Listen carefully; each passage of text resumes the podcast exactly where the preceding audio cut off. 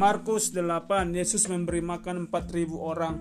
Pada waktu itu ada lagi orang banyak di situ yang besar jumlahnya. Dan karena mereka tidak mempunyai makanan, Yesus memanggil murid-muridnya dan berkata, Hatiku tergerak oleh belas kasihan kepada orang banyak ini, karena sudah tiga hari mereka bersama aku dan mereka tidak mempunyai makanan. Jika mereka aku suruh pulang ke rumahnya dengan lapar, mereka akan pingsan di jalan. Sebab ada yang datang dari jauh. Murid-muridnya menjawab, bagaimana di tempat yang terpencil ini? Orang dapat memberi mereka roti makan sampai kenyang? Yesus bertanya kepada mereka, kamu punya berapa roti? Jawab mereka, tujuh. Lalu ia menyuruh orang banyak itu duduk di tanah. Ia mengambil ketujuh roti, mengucap syukur, memecah-mecahkannya dan memberikannya kepada murid-muridnya supaya mereka menyajikannya. Dan mereka pun menyajikannya kepada orang banyak. Mereka juga mempunyai beberapa ikan kecil. Dan sesudah mengucap syukur atasnya, ia menyuruh menyajikannya pula. Mereka mereka makan sampai kenyang. Lalu potongan-potongan roti yang lebih itu dikumpulkan sebanyak tujuh bakul. Jumlah mereka kira-kira empat ribu orang. Lalu Yesus menyuruh mereka pulang. Ia segera naik ke perahu bersama murid-muridnya pergi ke daerah Dalmana, Dalmanuta. Berapa orang dikasih makan? Jen? Berapa orang dikasih makan Noel? Empat ribu. Empat ribu orang dikasih makan. Ini yang kedua kalinya. Kemarin yang pertama lima ribu, yang kedua empat ribu. Sisa berapa bakul? Empat ribu makan? Tujuh bakul. Ingat ya, orang Parisi meminta tanda. Kemudian muncullah orang-orang Parisi dan mulai berdebat dengan Yesus untuk mencoba dia. Mereka meminta dari dia suatu tanda dari surga. Lalu mendesalah ia dalam hatinya dan berkata, Mengapa orang-orang zaman ini meminta tanda? Sesungguhnya aku berkata kepadamu, kepada orang-orang ini sekali-kali tidak akan diberi tanda. Tidak akan diberi tanda. Ia meninggalkan mereka lalu ia naik ke perahu dan bertolak ke seberang tentang ragi orang Parisi dan ragi Herodes. Murid-murid lupa membawa roti, hanya satu roti saja yang ada pada mereka dalam perahu. Lalu Yesus memperingatkan mereka, hati-hati, waspadalah terhadap ragi orang Parisi dan ragi Herodes. Mereka pun memperdebatkan di antara mereka bahwa hal itu dikatakannya karena mereka tidak mempunyai roti. Ketika Yesus mengetahui hal itu, ia berkata, Mengapa kamu memperdebatkan bahwa hal itu kukatakan karena kamu tidak mempunyai roti?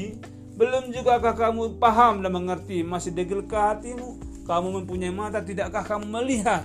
Kamu mempunyai telinga, tidakkah kamu mendengar? Tidakkah kamu ingat lagi pada waktu aku memecah-mecahkan lima roti untuk lima ribu orang?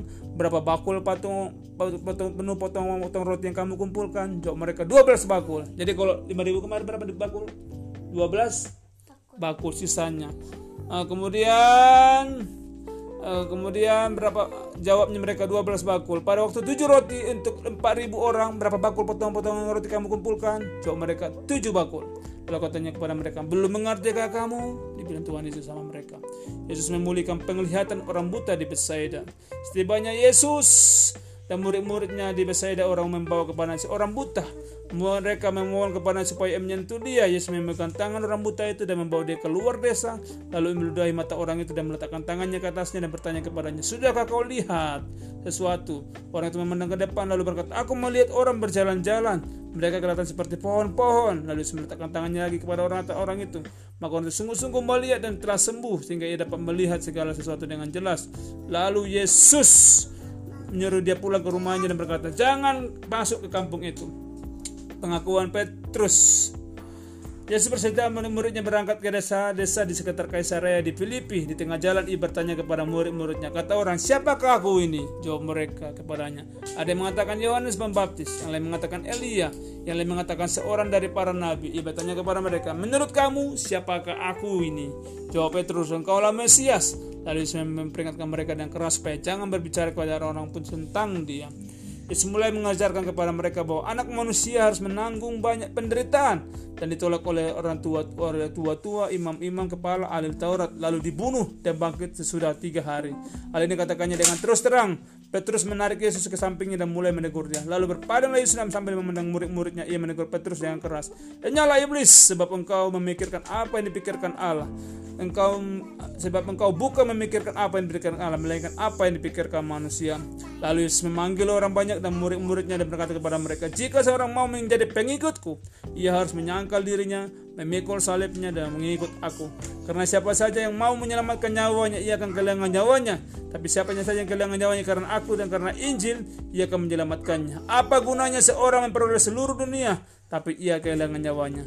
Apakah yang dapat diberikan kepada sebagai ganti nyawanya? Sebab siapa saja yang malu karena aku dan karena perkataanku di tengah-tengah orang-orang yang tidak setia dan berusaha ini anak manusia pun akan malu karena orang itu apabila datang dalam kemuliaannya Bapaknya bersama-sama dengan malaikat-malaikat kudusnya. Kata lagi kepada mereka, sesungguhnya aku berkata kepadamu, di antara orang yang hadir di sini ada yang tidak akan mengalami kematian sebelum mereka melihat bahwa kerajaan Allah telah datang dengan kuasa. Kerajaan Allah datang dengan kuasa. Amin. Thank you.